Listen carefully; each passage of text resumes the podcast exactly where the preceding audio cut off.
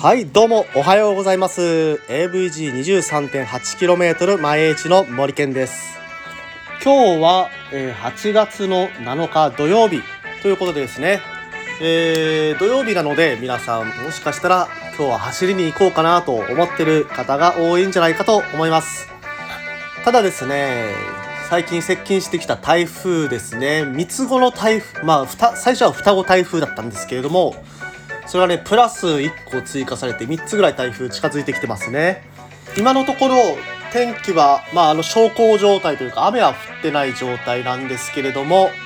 やっぱりちょっと風があるかなというように感じますので、えー、皆さんお出かけの際は気をつけて、えー、出発するようにしてください。まあね風があるとねどうしてもあの自転車っていうのはあの向かい風の時はかなりきついもんですよねでまあ追い風の時はもう追い風百歩って感じなんですけれども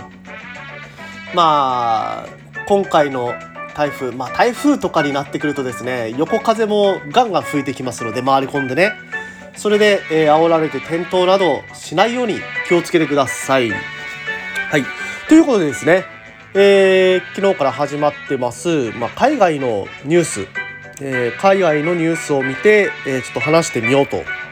いう試みなんですけれども。今日はですね、え、自転車先進国のスウェーデンから、え、前輪と後輪あとセンターに、え、電動のあの駆動をつけた自転車っていうのがあるんですけれども、まあ、どれがいいのかなっていうような話題がありましたのでちょっと話してみたいと思います。で、えー、今、えー、から話すこの話題なんですけれどもまあ、電動自転車ですね、まあ、日本で見かける電動自転車だと、まあ、基本的に真ん中にモーターがモーターがあのモーター駆動がですね真ん中のあの、えー、BB の辺りについたものっていうのが皆さん思い浮かべる一般的な電動自転車の形じゃないでしょうか。まあそこに駆動があって、まあ、大体前のあのフロントのフォークのところにバッテリーがついてるようなイメージをされるかと思いますでもですねさすが、えー、自転車先進国のスウェーデン前輪にモーターがついている、まあ、前輪前輪が駆動になってる電動自転車ですとかで後輪駆動の電動自転車っていうのも販売されてるみたいですね。なるほど。このあのセンターについたもの。っていうのはまああの皆さんまあ乗ったことある方ない方いらっしゃると思うんですけれどもまあ普通にあの何ですかペダルに力を入れるとその力に反応してぐんとこうあの駆動まあ動力をプラスしてくれるっていう仕組みが、まあ、一般的です。だからねちょっとなあの e バイク乗ってみると普通の自転車とこう乗り味が違っておおって思うこともあるかと思います。でじゃあ前輪にその駆動がつくとどうなの？後輪に駆動がつくとどうなの？っていうところなんですけれどもえっ、ー、とですね前輪に駆動をつけた自転車の場合はまあいいところ？いいところはですねあの安いっていうところですね。まああのーセンサーがつどういうセンサーがついてるのかっていうところまでは言及されてないんですけれどもおそらく、まあ、回り方によって、えー、この前輪が動いたらこうプラスして動力あの出してくれるまあでもこれもね25キロまでしか出ないのでまあどうどうなんですかね。うん、どこまでこう力を足してくれるかがわからないけどまあなんか前輪が濡れた路面では普通に滑りますって書いてるので多分ねあの出発したらすぐに動力グンって加えてくれるような感じなんだと思います。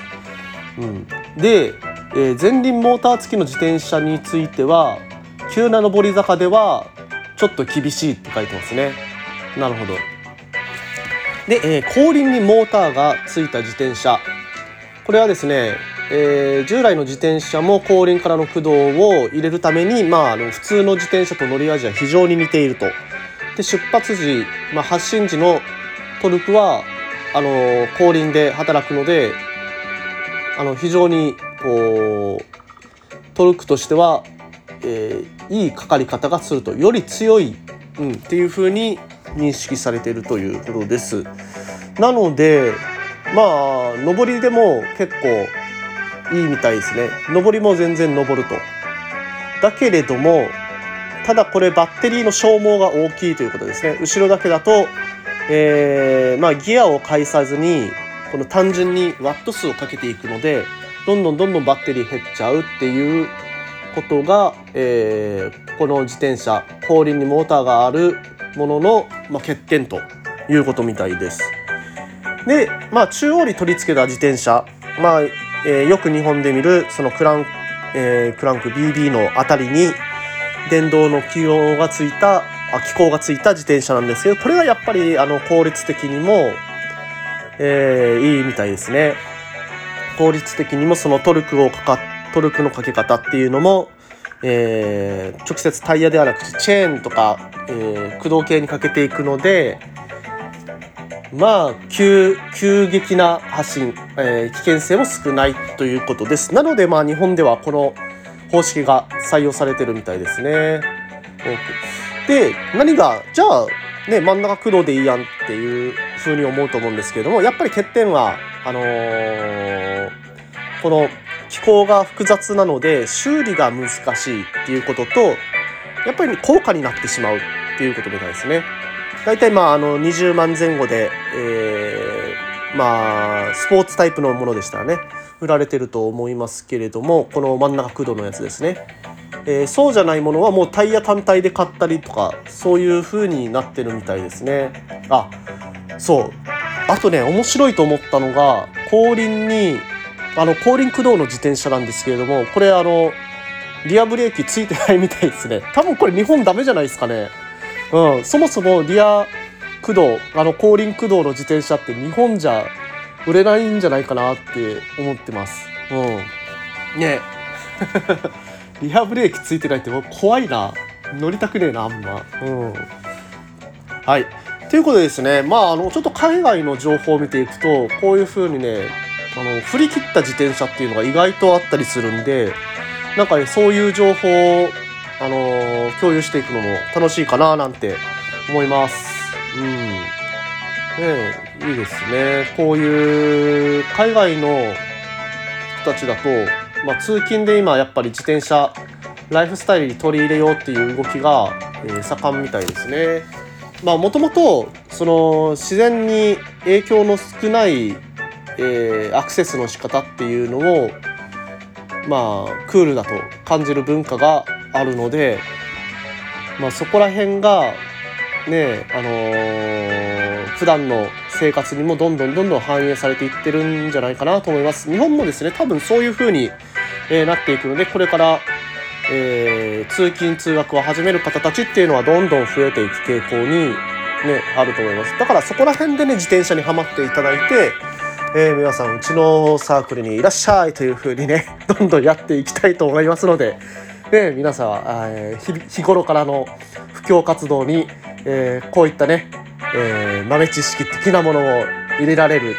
ようになっていくんじゃないかなと、ね、何気にこのラジオ有用ですよっていうのを、えー、今 ちょっと話して、えー、言ってますけれども。まあとあれね自転車にはもう楽しく乗ることが、えー、一番です。自転車の一番いいところは自分の好きなように好きな場所に行って好きな場所で泊まれてで好きな景色を、えー、堪能できると心よくまで堪能できるとまた仲間と一緒に遊ぶのも時間を忘れて遊ぶことができて気がついたらあら真っ暗夜になってたということがあるぐらいですね、